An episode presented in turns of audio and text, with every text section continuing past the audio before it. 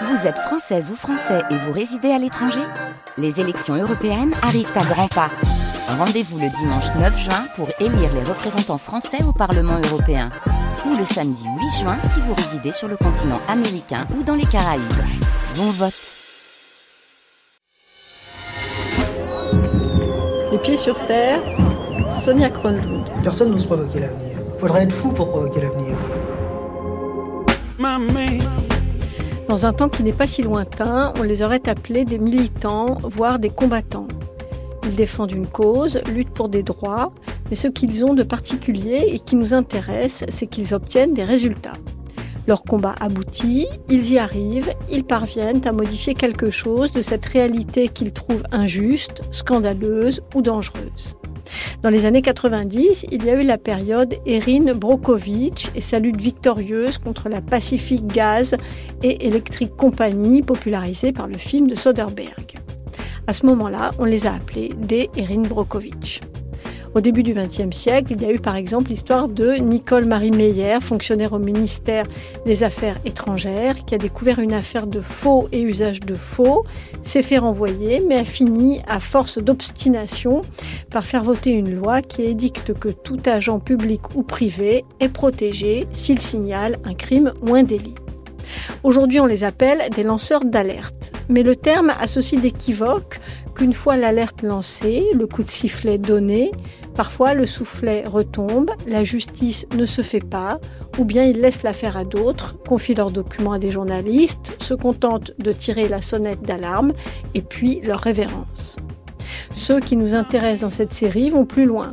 Ils arrivent bel et bien à changer la face du monde, même si ce monde est un petit sentier dans le Finistère, des vaches allaitantes dans le Limousin, l'exploitation de l'eau à Grenoble.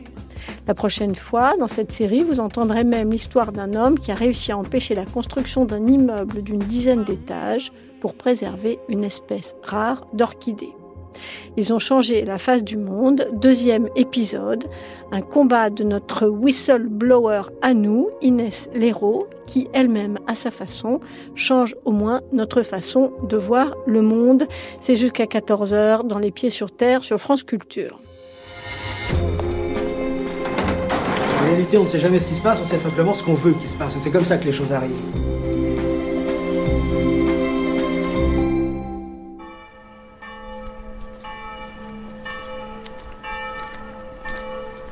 Pour continuer ma série d'histoires sur des citoyens qui ont mené des combats victorieux pour le bien commun, je me rends dans le Bordelais, à Listrac, une petite commune du Médoc entourée de vignes.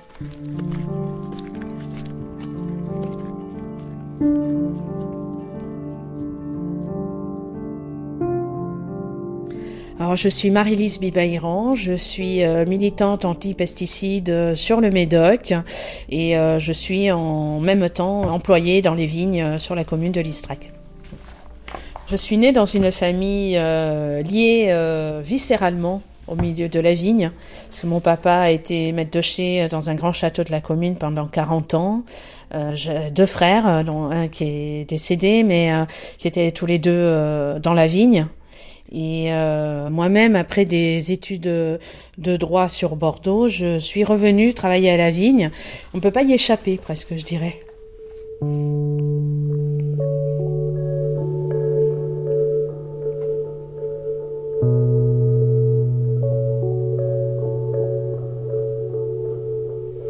Donc euh, c'était mon frère aîné, il avait 46 euh, ans en 2008 quand à l'automne il est tombé malade, il a subi des examens pour identifier ce qu'il avait donc le verdict est tombé en décembre. Il avait un cancer des voies biliaires intrahépatique, un cancer très rare. La première question lui-même qu'il a posée au, au médecin, c'était de savoir si c'était lié aux produits de la vigne. Et euh, ce médecin, qui était quand même cancérologue, hein, euh, lui a dit on vous le dira dans 20 ans. Sachant donc très bien qu'il ne serait plus là pour le savoir.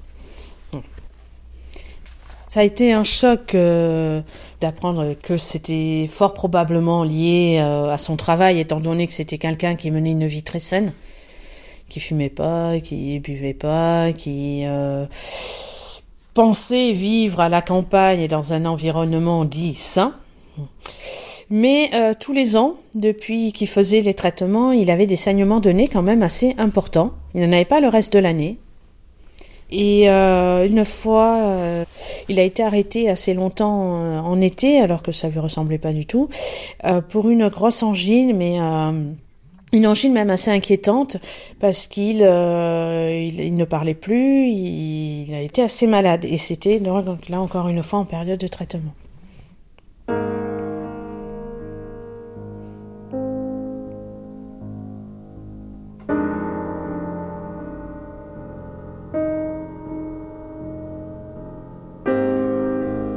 Donc euh, mon frère décède en octobre 2009, donc passé les premiers mois. Euh, je me suis mise à, à, ressentir le besoin de creuser la question du, du lien avec les pesticides. J'ai lu euh, tout ce qu'on pouvait trouver à ce moment-là.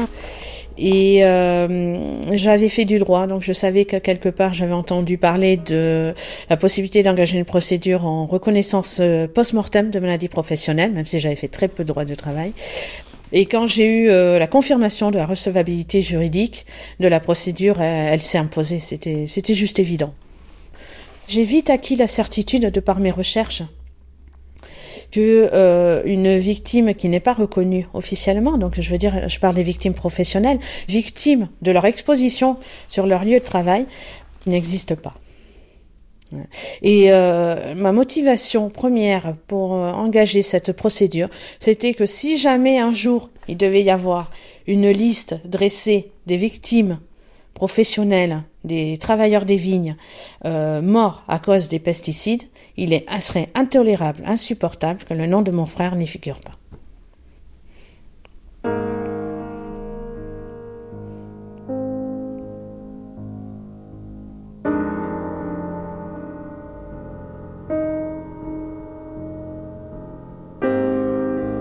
La procédure a été rendue publique en septembre 2011 par un article dans le journal Sud-Ouest. Donc euh, ça crée un, gros choc sur le Médoc. C'était la première fois que dans la presse on parlait de la possibilité euh, du lien entre pesticides et cancer pour un salarié agricole, qui plus est un salarié, parce que le Médoc c'est encore euh, beaucoup une terre féodale et c'est rare encore aujourd'hui d'avoir des ouvriers agricoles qui prennent la parole, que ce soit sur le sujet des pesticides ou sur le sujet de leurs conditions de travail en général, euh, c'est très difficile. Donc, euh, je savais que je mettais euh, mon emploi en danger hein, dans la balance. Hein. Mais euh, par contre, euh, ce que je n'avais pas du tout anticipé, c'est euh, les attaques euh, dirigées contre euh, mon conjoint, euh, contre la famille. Alors, mon conjoint a été victime de harcèlement moral sur son lieu de travail et mes parents ont reçu des, un courrier de la part des employeurs de mon frère, sa veuve également. ils ont dit aussi donc à sa veuve que cette procédure allait provoquer une exhumation du corps de mon frère avec une autopsie euh, pour faire pression sur elle et sur les enfants. Et euh, bon, moi, on m'a fait dire euh, faire attention parce qu'un coup de fusil était vite parti. Bon, c'était inévitable.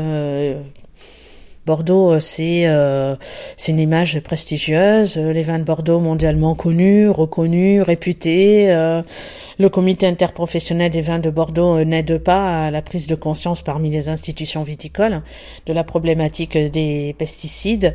Ce que je sais, c'est que cette procédure, au début, c'était une affaire entre moi et ma conscience. C'est une affaire intrafamiliale.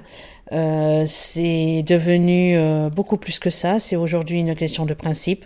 Quand euh, il y a une audience, il n'est pas question euh, que de mon frère, il est question de, l'ensemble des travailleurs des vignes. Il est question euh, des travailleurs qui sont décédés, qui n'ont pas eu la possibilité de faire ce lien. Il y est question des salariés qui sont aujourd'hui malades. Et il y est question de ceux qui ne sont pas encore malades, mais qui sont toujours dans les vignes.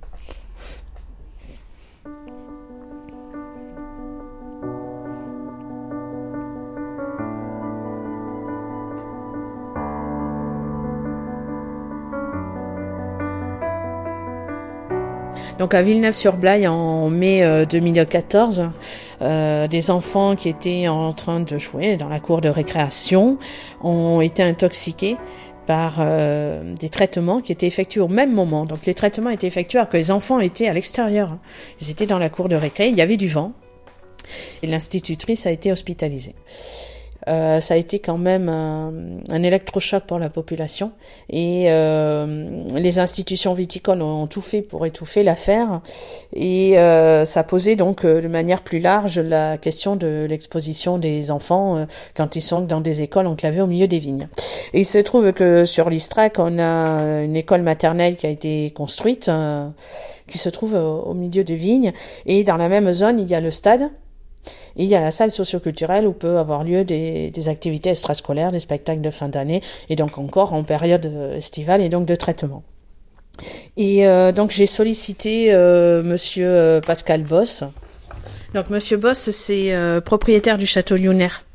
Donc je l'ai sollicité à lui parce que euh, il se trouve que les parcelles qui sont situées à côté de la nouvelle école maternelle lui appartiennent. Donc il a tout de suite accepté de signer cette charte.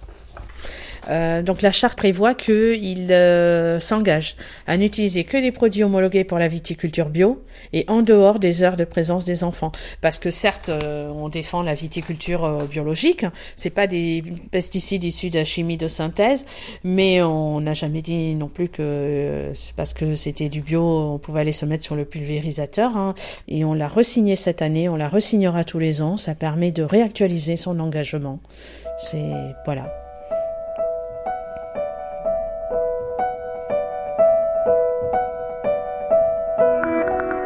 Et ce n'est pas tout. Marilys me raconte aussi qu'avec ses deux voisines, elles ont proposé aux habitants de l'Istrac d'envoyer un courrier à tous les viticulteurs de la commune, leur demandant de les prévenir par SMS ou par mail 24 heures avant chaque traitement des vignes. L'information est diffusée euh, sur ma page Facebook, sur mon blog. Chaque euh, viticulteur qui l'accepte adresse ou un mail ou un SMS euh, à ses riverains. Il y a euh, quelques propriétés assez importantes qui nous ont rejoints cette année. On espère qu'il y en aura plus l'année prochaine. Ce qui est vraiment un point positif, c'est que d'une manière générale, alors que cette action n'a été menée que sur l'Istrac, elle est en train de rentrer dans les mœurs viticoles euh, sur tout le Médoc. Voilà, il y a sur l'ensemble des communes viticoles sur le Médoc une dizaine de viticulteurs qui ont accepté d'informer sur euh, plus d'une vingtaine de sollicités. Alors effectivement, ça peut paraître dérisoire, hein, de autant de travail, autant de concertation euh, pour juste une information qui va pas euh, vous empêcher d'être exposé, c'est vrai.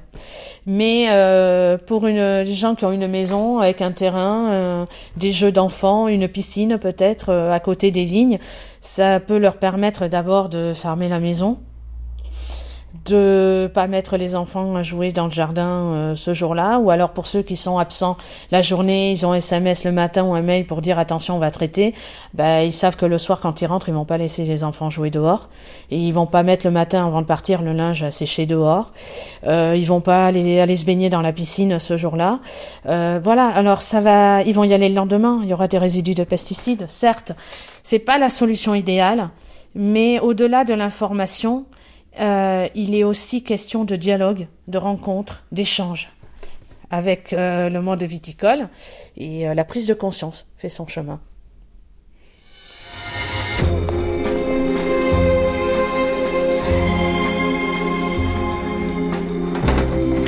France Culture, les pieds sur terre.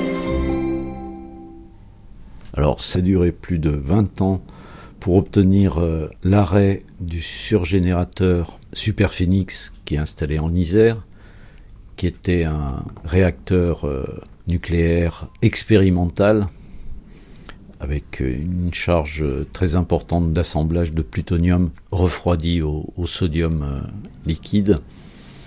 Et donc, le réacteur pouvait être le siège, en cas de défaillance du refroidissement des assemblages nucléaires, d'une implosion nucléaire à l'intérieur du type de ce qui s'est produit à Tchernobyl, c'est-à-dire qu'il était impossible de l'arrêter. Raymond m'explique que pour lui, tout commence en 1976, lorsqu'il entend parler par des agriculteurs riverains de la construction sans permis de construire de Superphénix à Creil-Malville.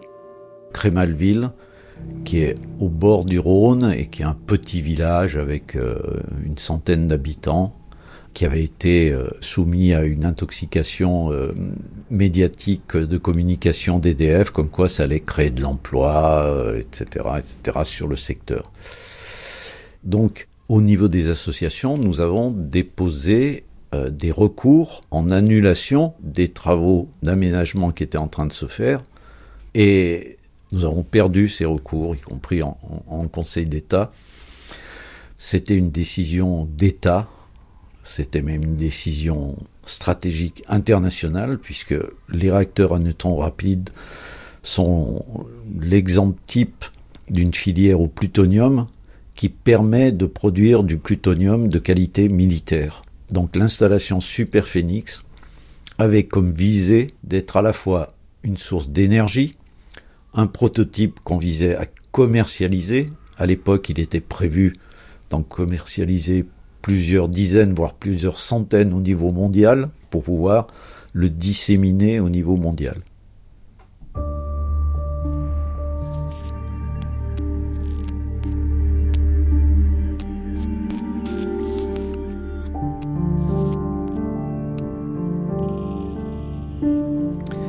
En 1977, a été engagée une grande manifestation contre les travaux en train de se faire. Alors cette manifestation était importante et pour organiser cette manifestation, il y a eu une très grande opération policière pour euh, faire en sorte que cette manifestation se termine par des drames. Euh, le préfet de l'Isère euh, a été chargé par l'État d'organiser une défense militaire avec l'armée. Et donc les gendarmes, l'armée, les services secrets ont euh, organisé d'une certaine manière une trajectoire de la manifestation qui était un véritable cul-de-sac. Il pleuvait, c'est un, territoire plein de marais, il y avait euh, des chemins très étroits sur lesquels plusieurs dizaines de milliers de manifestants, une des plus grosses manifestations euh, intervenues en France à cette époque, et la longue file de manifestants a accédé à une butte qui retombait de l'autre côté. Et en bas de cette butte, la gendarmerie avait organisé en quelque sorte un accueil avec euh, des armes de guerre Évidemment, les premiers manifestants ont pu accéder au haut de cette butte et ont été obligés de se disséminer immédiatement dans les champs environnants parce qu'il euh, y avait les tirs de grenades euh, armés. Et euh, très rapidement, il y a eu trois blessés très graves, dont l'un a été tué d'un tir de grenade offensive. Vital Michalon, qui était un manifestant euh, pacifiste, euh, vraiment sans aucune arme sur lui. Manfred Schulz, qui était un, manifestant allemand antinucléaire, qui était absolument pas armé, lui a perdu une main euh, dans les tirs de grenade. Jean-Michel Grandjean a perdu une jambe, toujours avec une grenade offensive. C'était un militant tout à fait pacifiste aussi. Donc, c'était vraiment une image de guerre avec euh, euh, sous la pluie euh, les fumées des grenades lacrymogènes de partout, et des gens qui de fait ne pouvaient que refluer, puisque c'était un piège. Et donc les manifestants se sont éparpillés, se sont perdus dans des territoires où il y avait des marais, dans les champs de maïs, euh, on avait les charges de gendarmerie, euh, de CRS et autres euh, qui continuaient, y compris alors que les manifestants ne faisaient que, que refluer. Donc, on a eu la guerre en France le 31 juillet 1977. L'État a décidé de tuer pour tuer un mouvement d'opposition à Superphénix.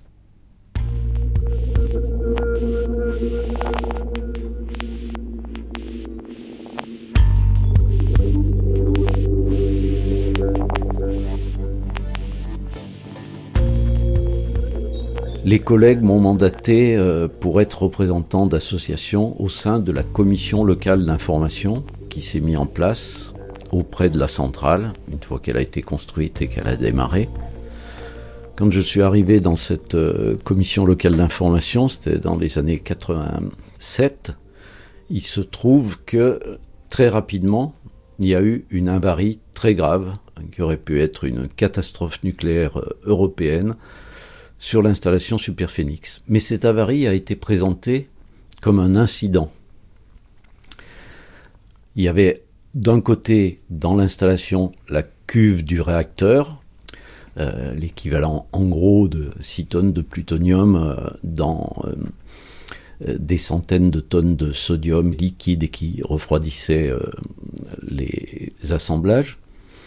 Et puis à côté un barillet de stockage plus petit qui permettait de charger le réacteur ou de décharger les assemblages du réacteur qui comme un barillet d'un revolver permettait de charger les cartouches dans le cœur du réacteur. Le 8 mars 1987, quatre ans après le démarrage de l'installation, il y a une fuite de sodium entre les deux cuves du barillet. C'est-à-dire que la première cuve fuit. Si le sodium baisse dans le barillet de stockage, ça veut dire que les assemblages qui y sont ne sont plus refroidis et donc il peut y avoir une explosion nucléaire. Et l'exploitant met un certain temps à rendre publique cette information. Et donc j'ai demandé euh, à avoir communication du Telex qui était obligatoirement envoyé par l'exploitant à ce qui à l'époque était le ministère de l'Industrie. Après maintes relances, euh, Raymond Avrillier ne reçoit pas de réponse à sa demande. Mais, au sein de la commission locale d'information, il apprend que le ministère de l'Industrie a enquêté sur l'incident et détecté 20 tonnes de sodium en fuite. Quelle n'est donc pas sa surprise quand il lit le fameux Telex reçu six mois plus tard. J'ai obtenu copie de ce Telex, qui était en fait daté du 4 avril 1987, c'est-à-dire trois semaines plus tard après l'accident, et qui disait en substance Il se pourrait que nous ayons une fuite de sodium entre les deux cuves du barillet. Alors que normalement, il aurait dû, ce Telex, être envoyé immédiatement, dès qu'il y avait la révélation de la fuite, et surtout que quand il est envoyé trois semaines trop tard, il y a déjà 20 tonnes de sodium entre les deux cuves du barillet, et l'exploitant n'en a pas connaissance parce que ça n'avait pas été prévu dans le rapport de sûreté. Il était impossible qu'il y ait une fuite de sodium.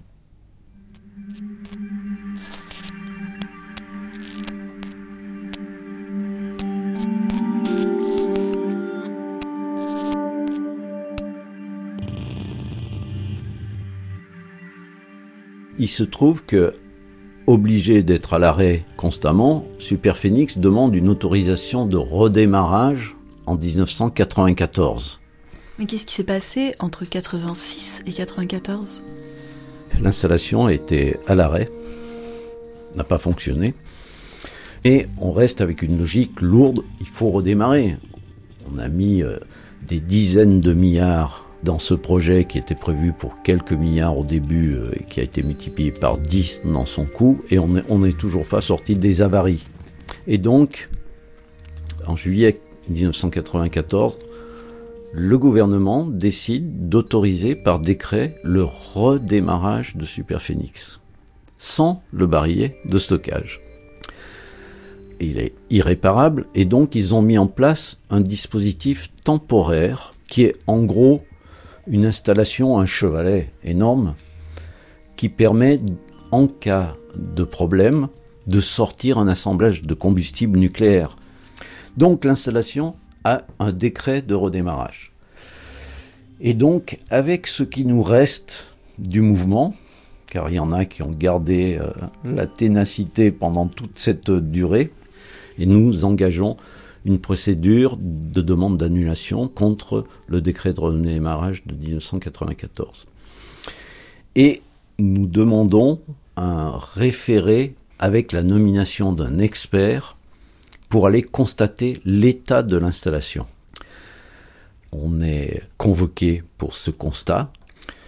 On est évidemment avec tout le scaphandre, euh, la blouse blanche, le bonnet, les bottes, euh, on était passé au radiamètre avant, etc. Et nous rentrons avec Corinne Lepage, et l'idée que nous avons en tête, c'est où est le chevalet qui permet de sortir des assemblages. Donc le directeur de la centrale nous balade dans l'ensemble de l'installation. À un moment donné, avec Corinne Lepage, euh, on est à quelques mètres du cœur du réacteur. Donc pour marquer un peu le coup, euh, j'indique, mais là, euh, où est l'installation de chevalet qui permet l'évacuation des assemblages? Oui, oui, on vous le, montrera. Et donc, au bout d'un moment où ils nous ont baladés ici et là, sans qu'on apprenne grand-chose, Maintenant, vous nous montrez où est le, chevalet? Oui, oui, on va, on va vous montrer ça. Bon, c'est un peu plus loin. On. À force de répéter la question, il nous amène vers la sortie. Et là, on a fait euh, plusieurs centaines de mètres pour aller dans un hangar. Et donc, le chevalet de transfert était tout démonté, emballé dans des sachets plastiques, euh, posé par terre, la démonstration était faite. Le réacteur nucléaire ne disposait pas de l'élément essentiel de sûreté pour éviter une explosion. L'installation n'était pas en état de redémarrer en sûreté.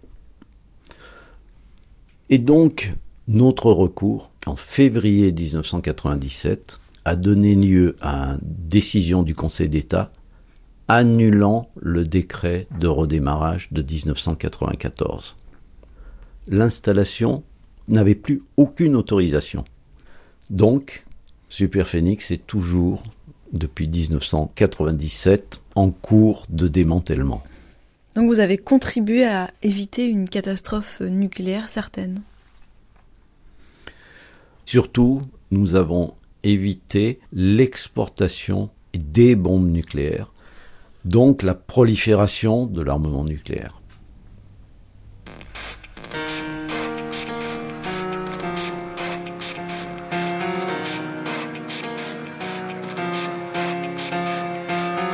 Aujourd'hui encore, c'était les pieds sur terre. Ils ont changé la face du monde. Deuxième épisode, un reportage d'Inès Léraud, réalisé par Emmanuel Geoffroy. Merci à Marie-Lys Bibéran, à Raymond Avrilier, à Daniel Ibanez, à Julien Sicard et à Capucine Pantin. Sandrine Chapron, c'est l'attachée de production des pieds sur terre. Sabine Zovigan, c'est notre stagiaire. Des commentaires, des réactions, des combats grands ou petits.